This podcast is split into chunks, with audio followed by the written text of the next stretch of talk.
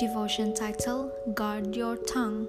Scripture reading taken from Proverbs 31, verse 26.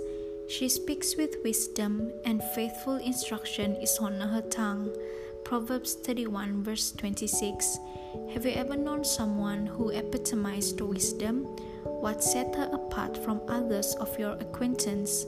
A truly wise person thinks carefully before speaking and only opens her mouth when wisdom is ready to flow out.